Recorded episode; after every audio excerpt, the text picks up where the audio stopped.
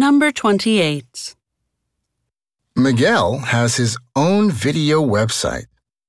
On his site, he regularly eats and reviews popular snack food in videos.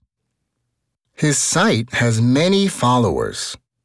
Recently, Miguel's doctor told him that he was getting a little unhealthy and that he should eat less snack food. Miguel stopped reviewing snack food on his site and started making videos about healthy food. He has fewer followers now, but he feels much healthier. Question: What was Miguel's problem?